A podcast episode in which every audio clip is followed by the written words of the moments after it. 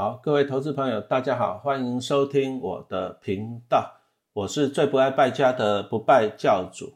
好，我现在继续来讲一下我的第二本书，每年多存三百张股票，每年多存三百张股票。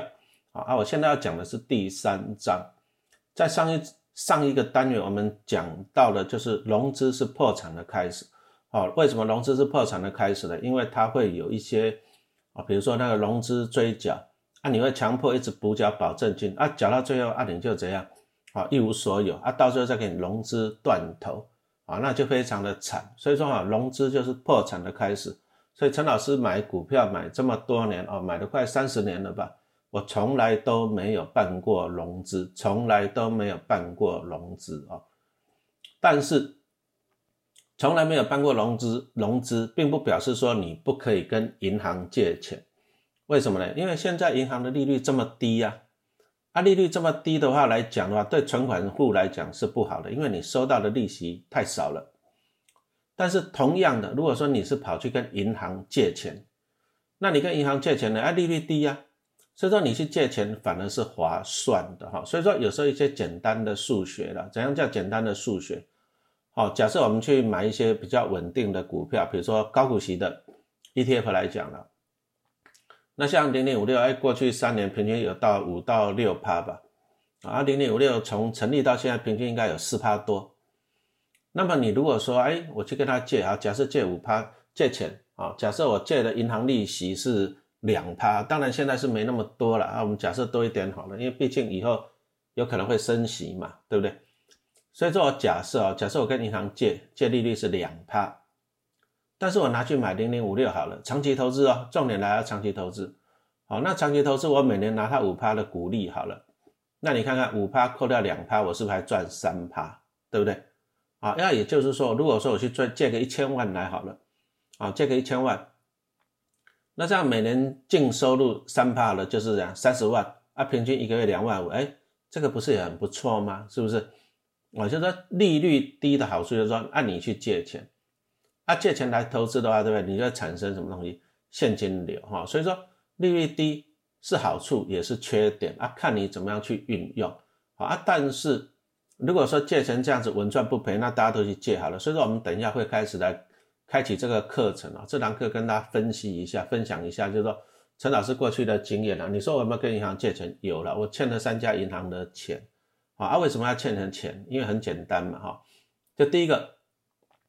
我是想要学习的，就是说我大概啊，我想要学习说怎么跟银行借钱，因为很多东西哦，你还是要去学习啊。其实在我开始投资买股票的时候，我基本上我都没有去做这种事情啊。我大概一直到了，我记得大概两千零五年左右吧，两千零五年左右我才去学习啊，学习说，哎，跟银行借一下那个理财型房贷啊。什么叫理财型房贷？我们后面会讲啊。后来我就。买了理财型房贷去借钱买，买了以后，哎，股票被套了，套了怎么办？就把它转换成一般型的房贷，啊，接着我从民国九十年开始，我就进入公立学校教书了，啊，进入进入公立学校教书以后，啊，大家都说啊，铁饭碗，铁饭碗，铁饭碗是好处，但是也是缺点，就是这样，啊，基本上调薪很难了，啊，调薪大概很难，我还记得曾经有过七年没有调薪的。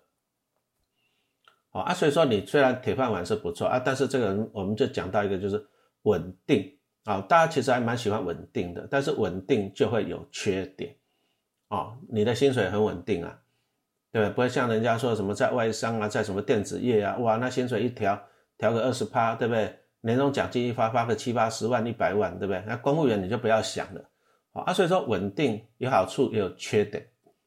那只是说我们怎么样去利用这些制度中哈对我有利的，好，所以我就先来讲一下什么叫做什么叫做哈个人的信用贷款。我从民国九十年进到三重商工教书，我记得我刚开始进去薪水才五万多吧，啊五万多。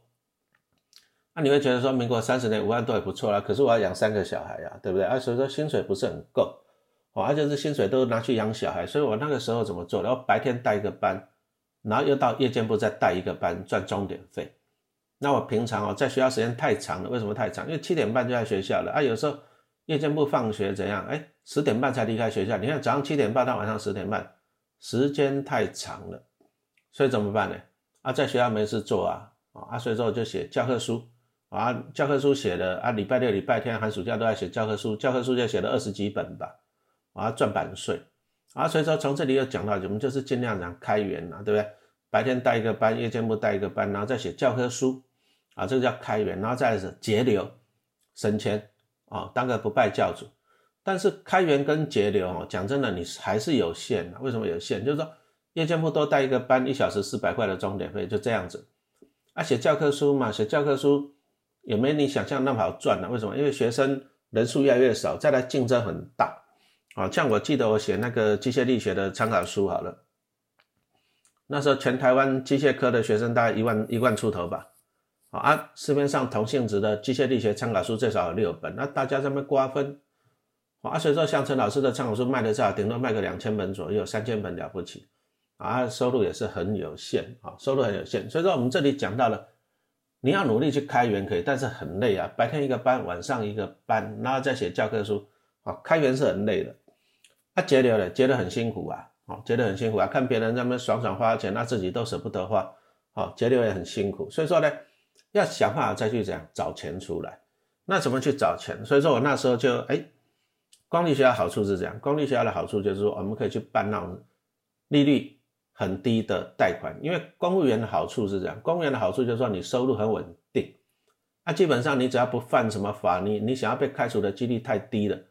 啊，所以说银行都很愿意借你钱，而且给你的利息很低。所以说我自从我进到三重三矿，我第一件事情就是去办那个，就是去办那个个人信用贷款。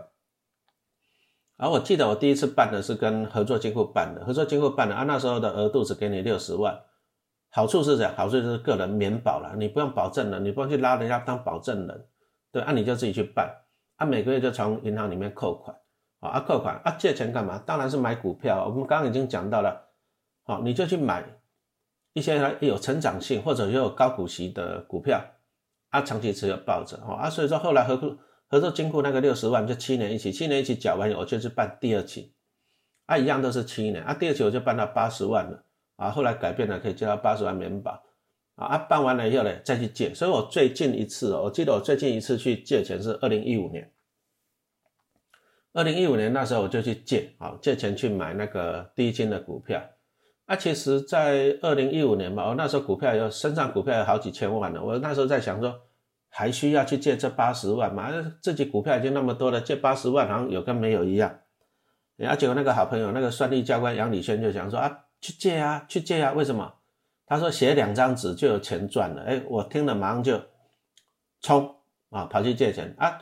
要去借什么？先去人事室，人事室去请他开个在职证明，啊，然后再来的就是你的薪资证明，啊，薪资证明就是你最近一个月的薪资单就可以了，哦，就跑跑跑，就跑去那个好像是土地银行嘛，啊，跑去土地银行借钱，啊，跑去土地银行借钱就借了八十万，然后就照杨教官讲的，啊，你写一张纸就有钱赚了，为什么不去借？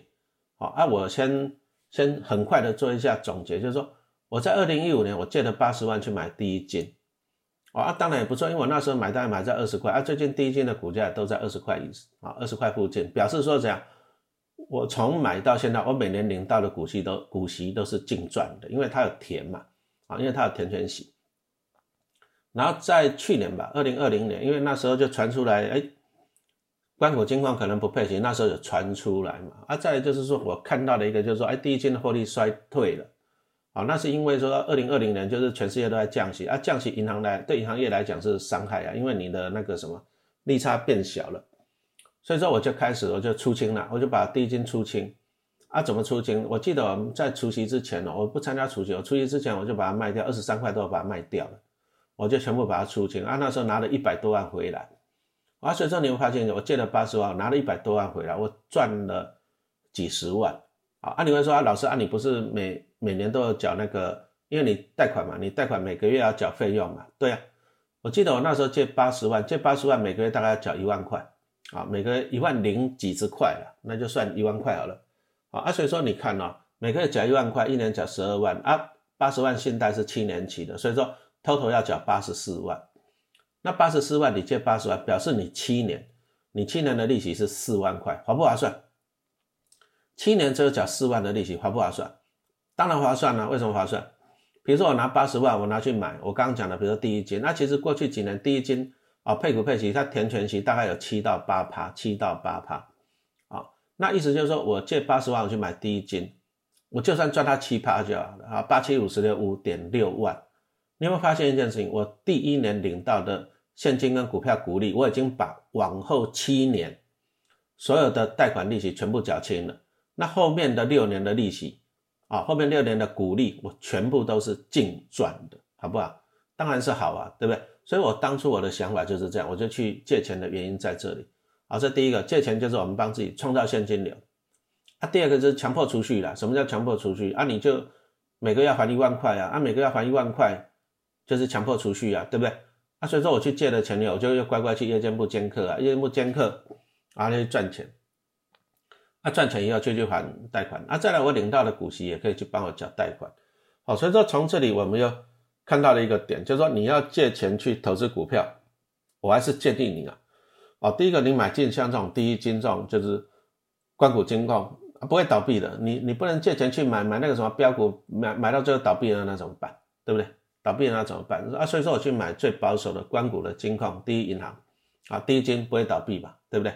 那再来呢？第一金过去几年、十年有没有稳定在配息？有啊，都有在稳定在配息，所以说它不会倒闭，又有稳定在配息。我拿到息，我可以去缴贷款的利息啊，划算啊，是不是？啊啊，所以说我这个就是啊，所以说我从进公立学校开始，我都善用这种个人的信用贷款，我都去借钱。啊，去借那种低利的个人的信用贷款，啊，就是帮自己这样创造现金流啊。所以说我刚刚已经讲了，我在三农三公十八年，我去办了三次啊，反正就七年一次嘛，七年一次我就去办啊，办完了就继续办，那每次办完就赚个几十万啊，就这样持续滚，持续滚啊，也不无小补了哈。那信用贷款讲完以后，因为我现在已经离开学校了，所以说我已经没有那个身份了啊，也不能去借信用贷款了啊。不过再来就是反啊，反正每年那个。八十万的额度对我来讲也不是很迷人了哈，所以说我现在比较不注意这一块了，个人信用贷款我比较不注意这一块了。所以说我后来我去学习的另外一个就是理财型房贷，好，理财型房贷。而我记得我是在两千零五年的时候，二两千零五年的时候，我去就是想要说学习看看呐，学习看看怎么跟银行借钱，怎么跟银行打交道，啊，就是办理财型房贷，啊，办了理财型房贷有好处就是，哎，我跟银行打交道，啊，再是说。我可以多一笔资金嘛？因为我讲实话，就是说以前年轻的时候，啊，公务员薪水就固定，然后再要养养小孩，哦，花费很多，啊，所以说收入有限，收入有限怎么办？就要开始动脑筋了，哎，那就去跟银行做朋友嘛，跟银行借钱，啊，所以说我在两千零五年那时候就学习要去办，啊，跟他们办那个理财型房贷，啊，理财型房贷，那到了其实到了现在，因为我现在已经离开学校了，所以说。其实我现在还是有跟银行办理财型房贷，啊，理财型房贷好处呢，啊，它的优点跟缺点，我们就后面来开始来跟大家分享啊。不过我还是先把警语讲在前面啊。什么叫做警语讲在前面？啊，你借钱买股票可不可以？当然是可以。如果不可以，我也不会跟欠三家银行钱，对不对？但是重点来了，重点来说呢，你买的是什么股票？啊，你如果说是借钱买股票，我真的真的建议你还是保守为上的。什么叫保守为上？请你买进那不会倒闭的稳定的股票。啊，比如说我们刚刚讲到了关谷金矿啊，像第一金、兆丰金啊、和库金啊，啊，这三家公司都还不错，获利稳定，配息也很稳定。那再来你就去买一些有配息的 ETF，啊，ETF 它就分散到几十只成分股啊，比如说零零五零啊，零零五零算了，不要讲零零五零高，零零五零不是高股息了，我们讲的高股息是。零零五六啊，比如说像零零八七八啊，零零八八二啊，这三只股票都有买过。好，所以说你如果要借钱买股啊，请你买这种哎稳定的、有配息的。好啊，但是但是你如果说拿去买那种标股，什么生计啊什么的，我真的真的强烈建议你不要哈，因为那个你只要一翻车一次，你就会受伤会很重。好，讲完了警语之后，我们来讲一下那个理财型房贷啊，要怎么？它的优点特色是什么？特色就第一个，哦，你就是理财型房贷，你看到房贷你就晓得一件事情，就是你要拿房子去抵押了。啊，随着我离开学校，我第一件事情我就去抵押，我就跟银行去借钱，啊，我就去办理财型房贷。那我自己办的额度当然比较高一点我办的额度大概有个十百千万十万百万千万，然后贷的我办的额度大概有八位数，啊，八位数。那八位数有个好处就是理财型房贷有个好处，第一个它会自动转账，其实你就把它当做一个是额度很高的信用卡就好了，额度很高的信用卡啊，它随借随还，哦，啊，额度很高是什么意思？啊，你就想想看嘛，你每个人的信用卡额度是不是不一样？对不对啊？每个人的额度是不一样哈啊，所以说你去办理财型房贷，我们就举个例子，假设啦，假设你这房子哎，银行认定你的价值是一千万，那他愿意借给你七百万啊，他给你的额度就是七百万，他这个七百万好处是这样，你可以这样随借随还，而且随便你借多少，比如说我今天买了一张台积电啊，我银行没有钱哦，它会自动转账啊，比如说我买了一张台积电，我却买了以后啊，我欠了五十万，我户头有十几万，欠五十万，那怎么办？它会自动转账，它就自动去，自动就是扣借你五十万啊，那你就不会有这个违约交割的问题啊。但是呢，但是就是说你要记得一件事情，就是说你的额度最高就是银行给你七百万，所以说你也不能借到七百零一万啊。你要晓得一件事情啊，所以说它是一个很有弹性的。为什么呢？因为我们以前年轻的时候买股票，有时候我们总是哎买了股票啊，才开始在想说我银行里面有多少钱啊。以前那个时代不像现在网络随时可以查。